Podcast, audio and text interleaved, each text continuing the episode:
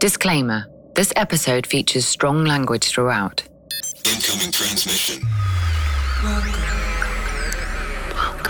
Welcome Welcome to True Spies. Week by week, mission by mission, you'll hear the true stories behind the world's greatest espionage operations. You'll meet the people who navigate this secret world. What do they know? What are their skills? And what would you do in their position? This is True Spies. And then he just jumped on the bag, grabbed the bag. Then he sort of ripped a little bit the interior of the bag. He destroyed the bag and he found uh, the camera and the cables and he took out everything. That was uh, a moment of terror, I would say. Episode 52 Operation Game Over.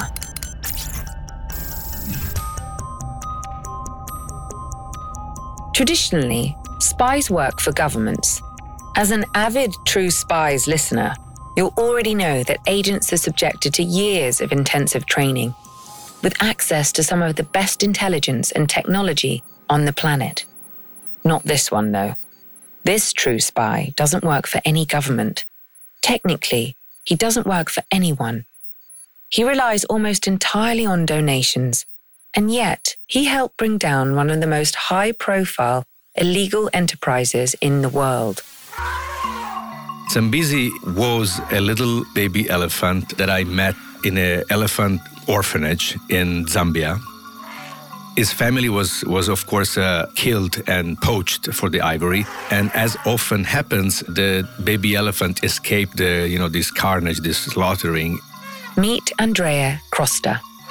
And I heard his story, and I spent some time with his little elephant. And and this is when this is actually the moment uh, when I thought, what am I doing? I mean, I was doing just business and business and business and money. And I thought, uh, I cannot go on like this. I, I would be unhappy for the rest of my life. Andrea's epiphany isn't a midlife crisis, it's a calling, a return to his first love, conservation. And it couldn't be more timely. Environmental crime is the fourth largest criminal endeavor on the planet, up to $260 billion per year. It provides money and funds to the most uh, dangerous organized groups in the world. They provide money to terrorist groups and militias when we were losing 35, 40,000 elephants per year for the ivory. And, um, and I saw with my own eyes. Andrea didn't mean to become a spy. In the late 90s, he needed to support his family after the loss of his mother. He was soon drawn into the booming high tech business. By 1998, he's almost a millionaire after launching one of the first e commerce sites in Italy. But his timing couldn't be worse. Just two years later, the dot com bubble bursts, taking everything Andrea has built with it. His internet dream might be in tatters, but Andrea's high profile in the Italian tech community means he isn't twiddling his thumbs for long.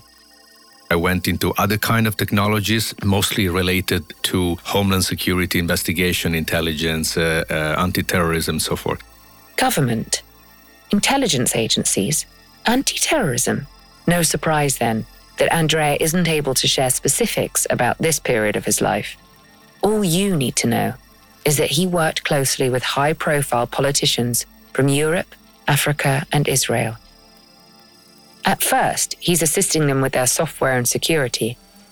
But his sharp wits and inquisitive nature soon see his role grow to include intelligence gathering.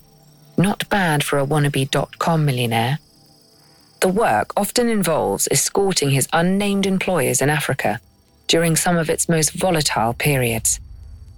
It was around 2010, during one particular assignment in Kenya, assisting a prominent politician that he first saw the elephant corpses with his own eyes and witnessed the collective frustration about how to stop the poaching. I could almost see a question mark on their on their heads. You know, they they could not stop this thing. It was too much for them. You know, they were just rangers and they do their best to protect the elephants. the demand, the power of international traffickers was so big that was no way to stop it. The depressing scenes left an indelible mark on Andrea. I thought, okay, let's do something new. Let's do something game changing. I don't want to copy anyone else. I don't want to copy another NGO.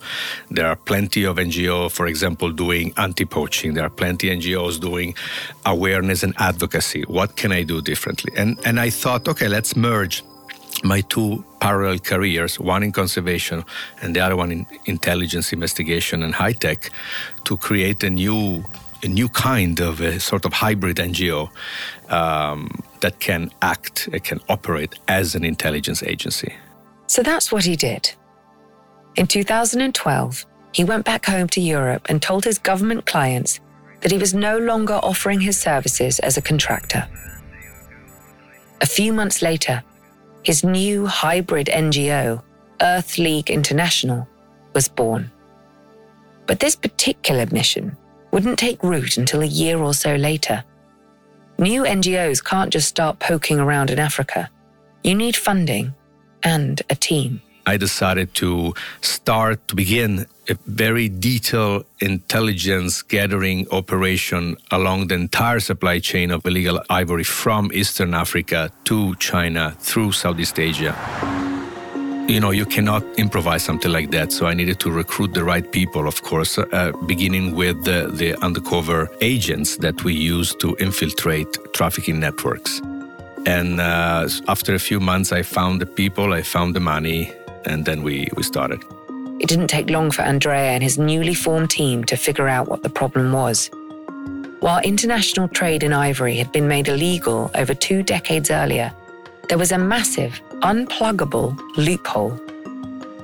Despite agreeing to comply with the international restriction, China continued to allow the legal sale of any ivory obtained before the ban. Fair enough, you might think. But appetite for the material in China remained high. To feed this demand, the Chinese government controversially bought tons of pre ban ivory at auction. The plan being to release a fixed amount each year until that supply eventually ran out. You've spotted the problem, haven't you? This legal supply chain meant that all poachers and traffickers needed to do was find someone willing to turn a blind eye or gently adjust some paperwork, and hey presto, your illegal ivory is now clear to be sold in plain view. We're talking about uh, you know, official releasing uh, five tons of ivory every year, and actually the industry need 100 or 200 or 300. So it was really the only way to do it from their point of view was, of course, to smuggle illegal ivory in the country and then sell it as legal. With no serious accountability mechanism or checking mechanism in place, uh, they got along with this thing for years and years and years. So we're talking about 10, 12, 15 years of this incredibly damaging loophole that used to destroy elephant populations in Africa. It was time to get some of that vital intelligence. To achieve this, Andrea turned to what he knows best the internet.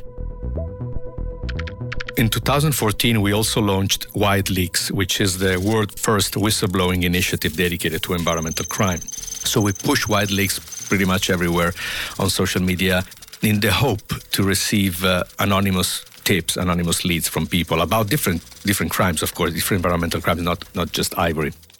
It's not quite WikiLeaks for wildlife. They don't share their intel publicly, but you get the idea. And it isn't long before tips actually start to come in one day uh, we received this very interesting leak, uh, very interesting video, also with a message. It was apparently was a, a video uh, of a lot of ivory being, uh, um, you know, transiting through Hong Kong, coming from Tanzania, going to China, but transiting through Hong Kong. And in the message uh, was actually the, this person explained that uh, Hong Kong, because at that time in Hong Kong, they had an even uh, murkier and stranger legislation regarding ivory. It was actually the perfect transit point to China, meaning you can, if you can smuggle anything pretty much, but especially ivory to, to Hong Kong, then it was very easy to re-smuggle it into mainland China. We'll come back to how later. But for now, all you need to know is that Hong Kong's physical and political proximity to China makes it the perfect entry point for smugglers. China doesn't need to get its hands dirty, and Hong Kong's more progressive climate provides the perfect veneer for criminals to hide behind. Andrea finally has what he needs evidence, a lead, which means it's time to get some boots on the ground. We designed this operation that we call it Operation Game Over to collect intelligence on the most important players and on the modus operandi along the entire supply chain from Tanzania through Hong Kong, through Vietnam, and then into mainland China, meaning to have people on the ground undercover in all those countries. His previous consultancy work means he already has contacts in the countries where illegal ivory smuggling takes place. And this is critical if he hopes to gather any serious information, as Westerners tend to arouse suspicion in the world of elephant poaching. Andrea's new team of local agents and informants would be fundamental to Operation Game Over's success. And it isn't long before they start coming up with the goods. One of his local spies has been tipped off that the port in Dar es Salaam in Tanzania is a key link in the supply chain. If they can understand why, or at the very least find some reliable indication that this is a main exit point for illegal ivory, they can follow the trail to the next step in the chain, which they believe could be Hong Kong or Vietnam. Eager to follow up on this lead, he plans a reconnaissance mission in Tanzania. But this is East Africa, where he's learned that corruption isn't just common, it's often the norm.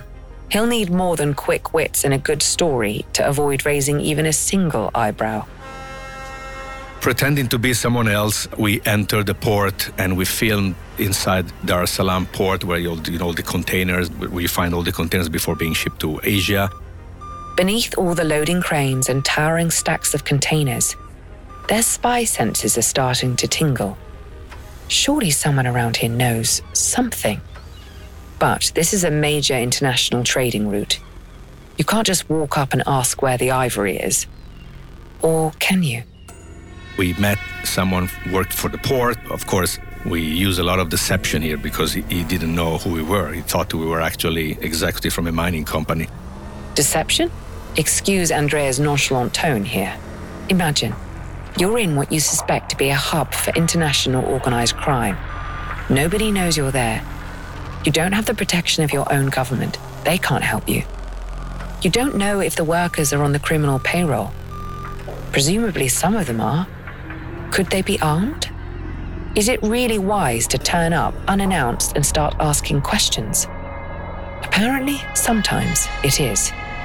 And he explained to us uh, how you know we should not be worried about uh, getting checked at Dar es Salaam port. Uh, they don't check the containers. There is a, just a couple of scanners, but they're used just for the revenue service. So, you know, we started from there. Now, they have both the proof that the ivory is in the containers and they know why Dar es Salaam is the port of choice. The lax approach to inspections makes this the perfect location. Next, they need to figure out where it goes from here. They already have intel that suggests it isn't always going to Hong Kong. Smuggling routes are routinely changed to keep ahead of law enforcement. Their intelligence tells them that it often passes through Southeast Asia before moving onward to China, and this presents a small but significant problem.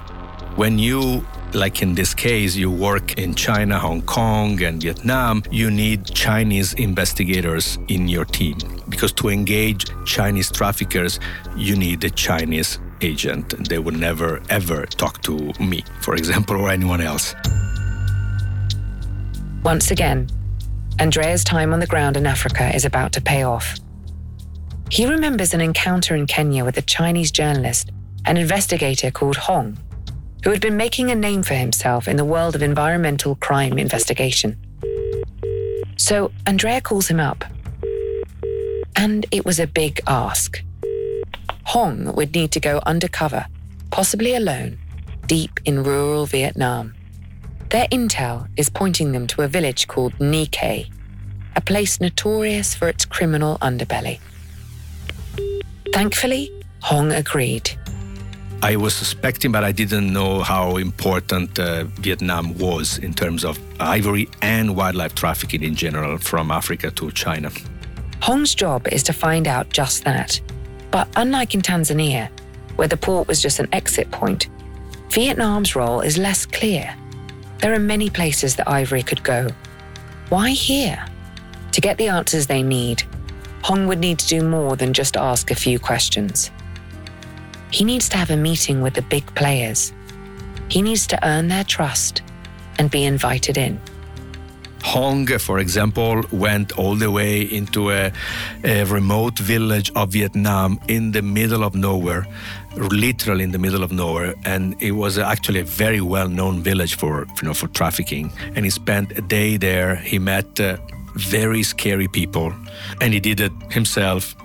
Again, filming undercover. Bear in mind that Hong isn't a big guy. Bookish might be the word. And things would get very tense very quickly.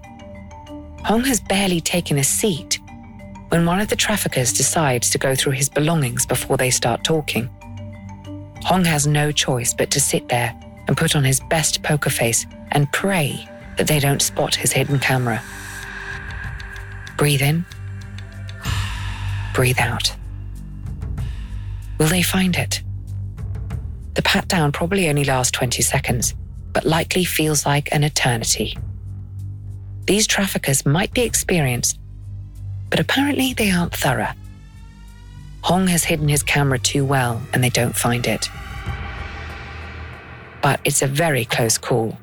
He actually uncovered the super important role of Vietnam as a transit country between Africa and China we identify and engage directly some of the most important ivory traffickers in Asia, based in Vietnam. We understood from them how they do what they do, how easy it was actually to do it. It was because nobody was actually going after them, so it was actually they were actually very comfortable in what they were doing. It was really eye-opening even for me. So far, Operation Game Over is going to plan a clearer image is starting to emerge from what started out as little more than a handful of rumours and suspicions.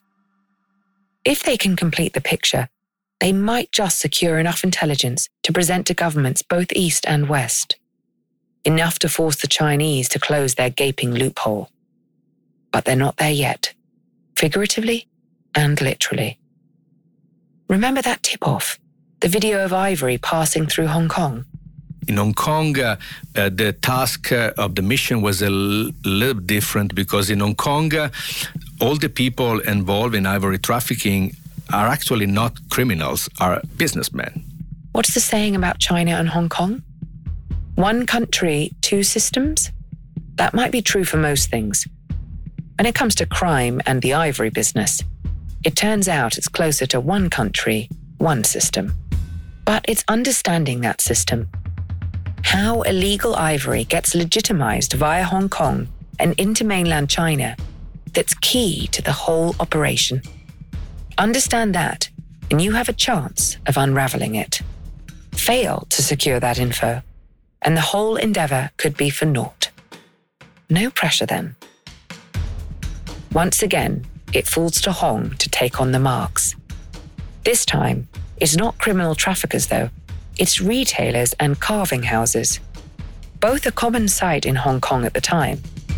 The task was to understand exactly how they were using the loopholes in their laws in order to import illegal ivory from Africa and then re export it legally to mainland China to clean it, launder it. This time, at least, there's no thugs patting you down for hidden wires.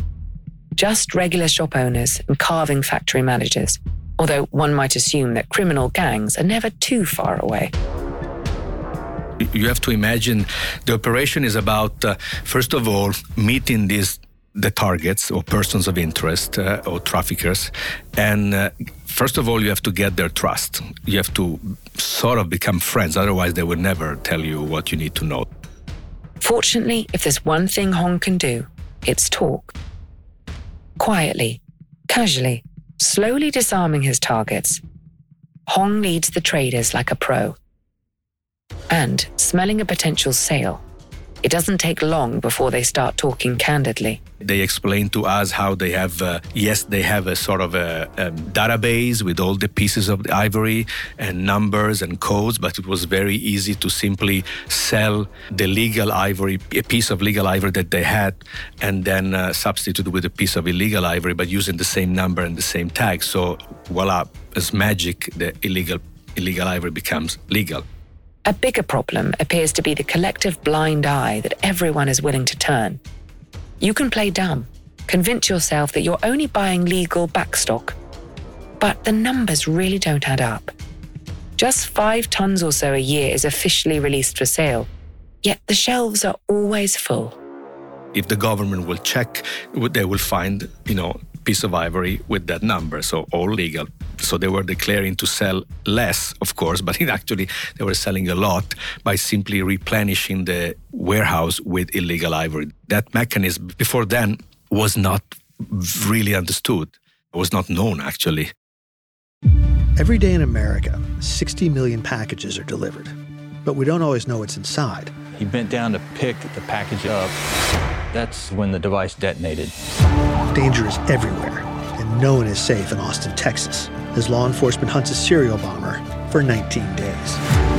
From Sony Music Entertainment, Campside Media, and Pegalo Pictures, this is Witnessed 19 Days. Subscribe on Apple Podcast to binge all episodes or listen weekly wherever you get your podcasts. Thousands of elephants butchered every year. A global enterprise encompassing militias and organized crime. Yet, could this whole enterprise really come down to a few number fudged spreadsheets? Andrea Hong and his team needed to be confident this is how all illegal trade is legitimized. So they visit multiple traders. Every single one gives the same story. But he can't just show up to the local government with a video. All of this information needs to be scrutinized, corroborated, and neatly filed into a report. His team back in the US are about to get very busy. After the mission, our analysts work a lot. I mean, for every 10, 12 days of mission in the field, our analysts uh, work three, four weeks on the amount of information coming from the field. With a good understanding of how the Hong Kong traders are manipulating their legal allocations, Andrea and his team can start planning the final stage of the mission. Their cache of intel is growing, but remains incomplete, and it's a very China shaped hole. If they're going to get what they need on the mainland, they're going to need more help. A new agent, known only by her code name Omega, is about to join the team and will prove to play a pivotal role in the final push. Omega was, uh, well, I cannot give you the details, but, Omega was somehow linked to one of the leaks that we received through WildLeaks. There is a system in WildLeaks to exchange anonymous message with the sender. And uh, so through that, we got in contact with this person, one of these persons, and she was Omega. And at a certain point, she agreed to meet me. Andrea knows that for all their close relations, China is a very different beast to Hong Kong. The cultures share a lot, but when it comes to politics, government, and law enforcement, the differences matter. If they are going to achieve their objective, to close the ivory trading loophole through intelligence, they're going to need to proceed very carefully. Local knowledge has never been more important, and it falls to Omega and her web of contacts to get there in. Of particular interest, a high ranking Chinese official who she knew was directly involved in the trading of illegal animals, including ivory. We decided to collaborate, and she agreed to work uh, undercover uh, for us, doing things that, for example, Hong could not do it for various reasons that I uh, I cannot explain now. But there are reasons related to you know their their profile, their legend, their their background, their family, and so forth. The sheer size of this one illegal operation was alarming. Omega learned that they might be controlling as many as 300 small ivory workshops in the Beijing area alone. You only need to do some quick back of the napkin calculations to work out that just this one outfit could be big enough to consume the official yearly supply of ivory on its own. I don't want to point the finger to China because it, it happens everywhere in the world. Right now, we are working, for example, a lot in Latin America, and we are seeing exactly the same situation. So, those traffickers always need support at the origin and at the destination, the support of government agencies, customs, police. Uh, so, how do you manage this? By paying, of course. Ah, yes, money. The true universal language. Implicating the government was never the goal, but that didn't mean that they wouldn't catch its attention. Like any good spy would, they make sure to keep a low profile. They don't travel with their personal computers or mobile phones. They keep their heads down and try to fit in. From the moment you arrive, you, the assumption is they are watching you. But with an estimated 200 million CCTV cameras in operation, you're never too far from a careful watching eye in China. And this became startlingly apparent barely hours after they arrived in Beijing. We check in the same hotel in different times, completely not as a group, different days even. And yet, I think I forgot something like a jacket or a t shirt. Without telling them anything, they managed to bring me the stuff to my room. So they know we were connected and we didn't tell them anything. Again, we check in different times, different days. We were three groups completely uh, independently checking in, and and they they knew. With a critical undercover mission coming up, this is unnerving. If even the hotel staff knows that they are traveling together as a group, what else is known about them? Has their cover already been blown? If there was ever a time to start being vigilant, this is it that was another example of hey guys be careful what you do here and uh, what with whom you talk with whom you share mild paranoia aside omega has set up the meeting via her contact if all goes to plan this should be the last link in the long chain from tanzania all they need to do is prove a connection between the laundered ivory in hong kong and china's legal market and they can head home and start compiling confidential briefs to share with politicians. Simple, right? But the hotel incident has nerves running high. Their plans to go unnoticed fell at the first hurdle. It's more apparent than ever that they need to be prepared and they need a watertight cover story. So, the preparation, as you can imagine, is uh, not easy. The objectives of the mission were to collect because it was towards the end of our work so it was very very very very important to collect as much information as possible on how these people operate by now andrea and his crew are practically old hands at these operations. They decide to go in as a team to maximize the amount of intelligence they can gather. Of course we need evidence video and audio. So uh, all the team was wired. So we were four people and all four of us including myself we were uh, wired with hidden cameras and hidden mics on on our body. Um, I was also filming with with my iPhone, so I was filming with different uh, different ways. Despite all their planning, there's a tension in the group. Sure, there might be more moral support. With four of you, there's always someone to step in or create a diversion if things get tense. But that also means there are more tongues that can slip, more memories that can fail. Worse, for Andrea at least, he doesn't speak a word of Chinese. So he's going to have to rely on body language and audio cues. If something does go wrong and they start asking questions, he won't know until maybe it's too late. I needed a, a, a fake profile also for myself, so I introduced myself as an Italian coral trader. You know, Italy is very famous for coral and carving coral, so it made sense to, to have this interest. But one thing's for sure they're in the right place. You have to imagine a very big building right in the middle of Beijing, not far away from the, you know, from the Tiananmen Square. The only way to describe it is was a, a sort of zoo of dead animals. Just dead animals of all kinds, illegal wildlife products. Ivory and rhino and tiger and pangolins and timber and so forth. Before they can get up close to the illicit merchandise, however, there's a small matter of Chinese hospitality. I remember we, I think we drank uh, liters and liters of green tea. You sit and you start drinking tea. Things seem to be going well, but Andrea soon hits the language barrier headfirst. and they start speaking in Chinese. And I was just listening and filming. And while you drink tea, they start slowly. The first, you know, first there is a bit of chit chat, and you know, there, there's a, all of the formalities. He has to be careful not to lose focus. Every instinct is telling him to look around, to make sure that his hidden cameras are capturing everything. But his hosts don't seem to be in a rush. No one told him that the local custom is to take things slowly. Very slowly. You have to imagine hours and hours of this kind of conversations. This is when you get tired. Focus. You also stress because you know what you're doing. You're not there chatting. You know that you're fully wired, recording everything. So there is a lot of tensions going on. There is a lot of stress. Thankfully, the conversation is flowing almost as readily as the green tea at this point.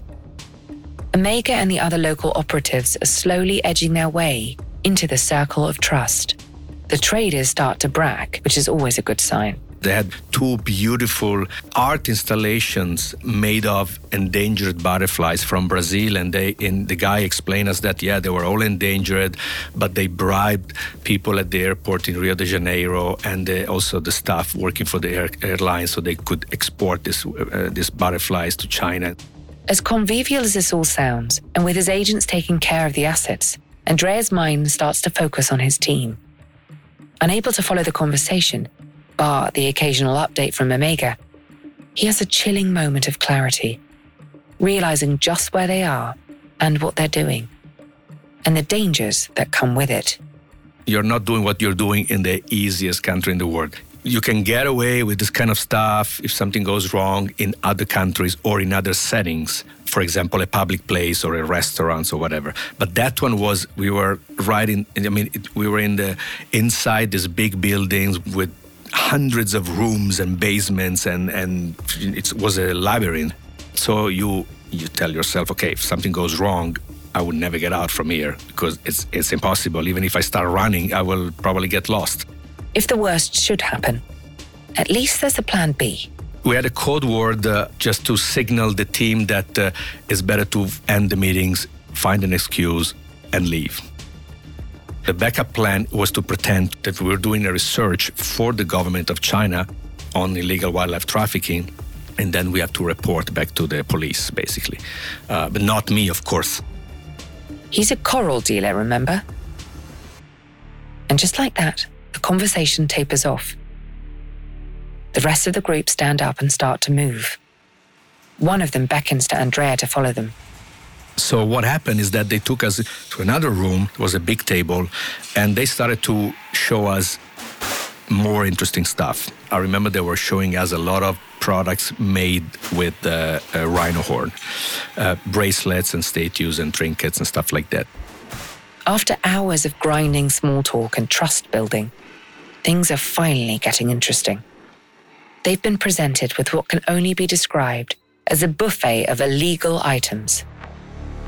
They don't just show this sort of thing to anyone. And then, if you have enough trust, like we had, you can also start asking questions like, oh, where did you get it? How do you import? How do you go around the laws? And what if I want to ship it back to uh, Hong Kong, for example? Can you do it for me? How you do it? And uh, and and slowly they explain you the whole thing, basically, because they they feel comfortable. They felt comfortable with us, and uh, and so I was extremely happy. Uh, uh, you know how it was going. Andrea's Chinese speaking colleagues are playing their role perfectly, asking more probing questions as they casually handle the illegal jewelry right where their hidden cameras will see it. Spirits are high, and the mood is light, but not for long. Another team member who thought that she wanted to film better those products that the traffickers, the traders were putting on the table. So she grabbed the bag of Omega and she moved it and she put it right in front of those objects, but in a very unnatural position. If you have a bag, you don't put it away from yourself, for example, right? Suddenly, the atmosphere changes. One of the traders barks something in Chinese, and it doesn't sound good. The angry man studies the group one by one before telling a colleague in Chinese to close the door. That's never a good sign. You know the feeling. Time seems to slow down. A wave of cold washes over you. You intuit there's a problem deep inside long before your senses catch up. Then, suddenly, it seems like everything whooshes back to normal speed, and there's audible commotion. Not that you understand any of it. But you don't need to speak the language to grasp exactly what's happened. Not least because the very bag your team put a hidden camera in is now in the hands of one of the ivory traders, and he's inspecting it. One of them noticed something weird in the bag. I think that uh, the guy noticed probably there was a reflection in the lens of the hidden camera in the bag, in the purse. So he probably saw that, and it was probably, you know, was probably the movement of the team member uh, attract got his attention, and then he looked better and he saw what's what what is that, and then he just jumped on the bag, grabbed the bag, opened the bag in front of us, and then he sort of ripped a little bit the interior of the bag. He destroyed the bag and he found the, the camera and the cables and he took out everything.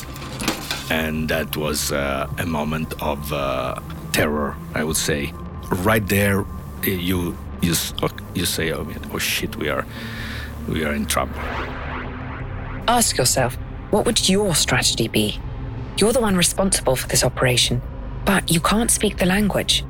One of your agents has potentially just blown your cover. They found your hidden camera. There's no putting that genie back in the bottle, is there? The traders are understandably furious, demanding answers. You can't run. They've lured you into the deepest part of an already labyrinthine building.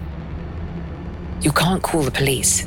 They won't take too kindly to you being there either. What's the move? This is when Omega and I said, okay, plan B. Remember plan B? Okay, plan B is that we are not who we are, we are somebody else.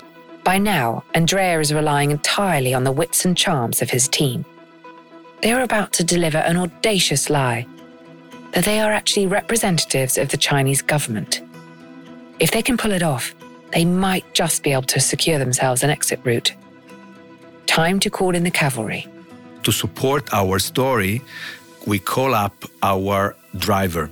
And the funny story is that our driver in Beijing was also an actor, acting. She liked actor. So she put up the mother of all scenes saying telling the traders, the traffickers, you don't know who they are. Oh my God, you are blocking these people now? Are you crazy?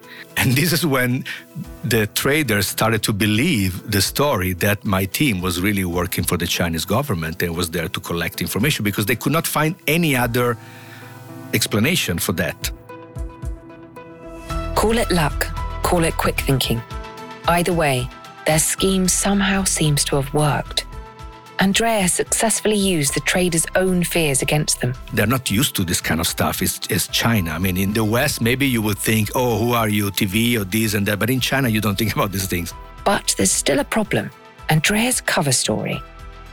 If the Chinese traders now believe that his Asian agents are working for the government, then what is he doing there? Not to mention, there's a more practical problem. Omega told me, "You just leave now. You are well known. If you if they Google your name, they will find who you are." Could the former internet entrepreneur, who uses the web as a device for catching poachers and traffickers, be about to have his whole operation undone by a single Google search?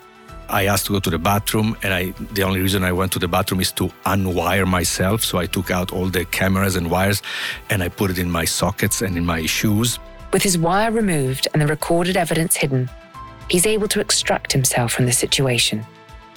Meanwhile, the tables have turned, and it's his Chinese agents that are having to calm the nerves of the traffickers.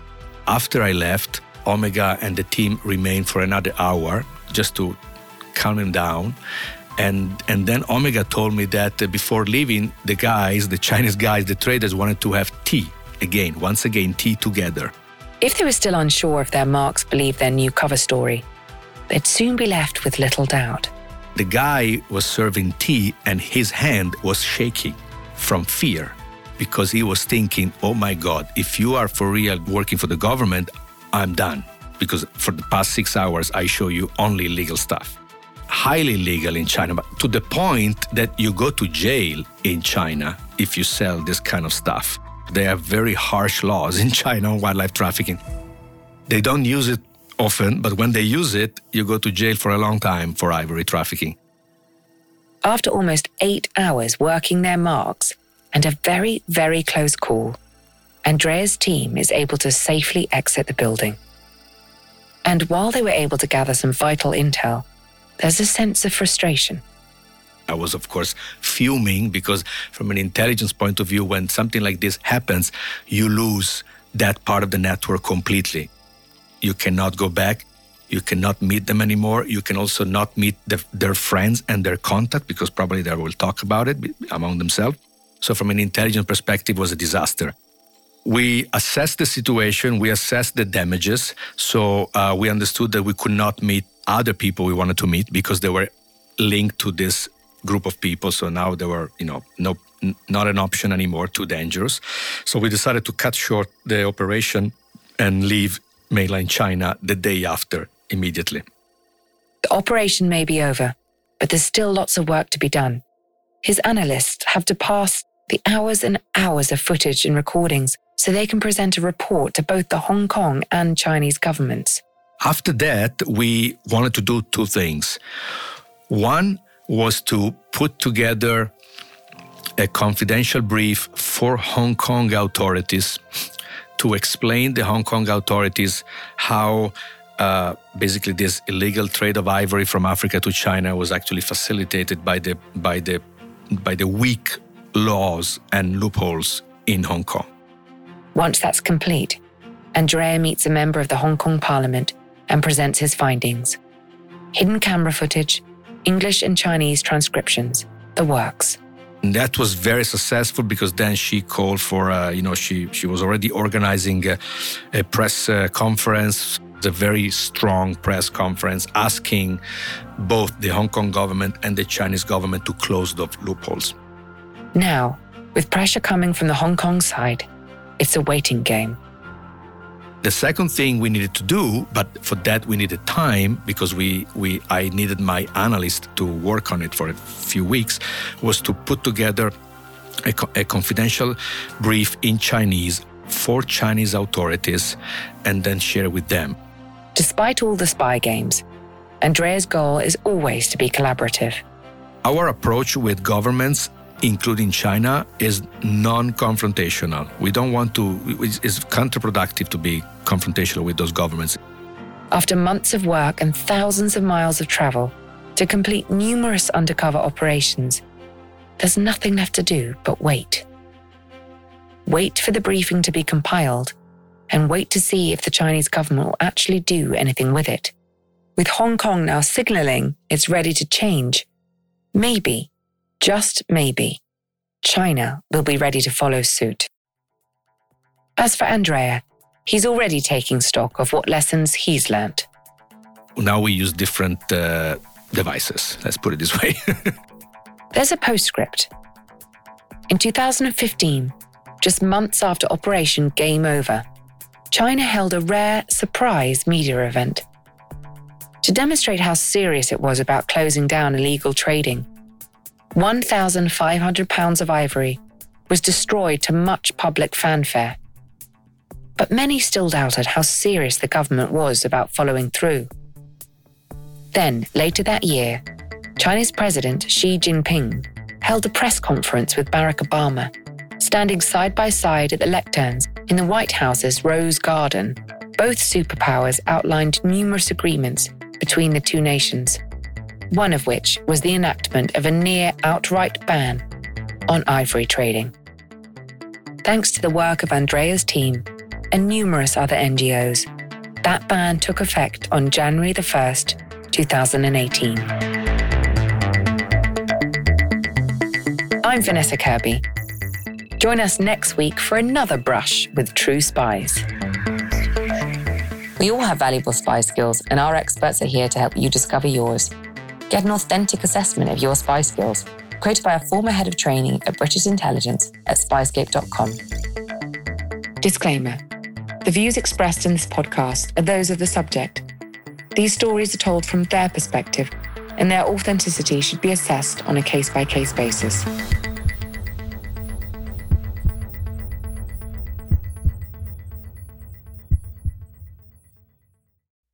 In the 1970s, John Todd burst onto the evangelical scene with a shocking tale. He claimed to be a former witch involved in a then unheard of secret organization called the Illuminati and urged Christians to prepare for a violent world takeover.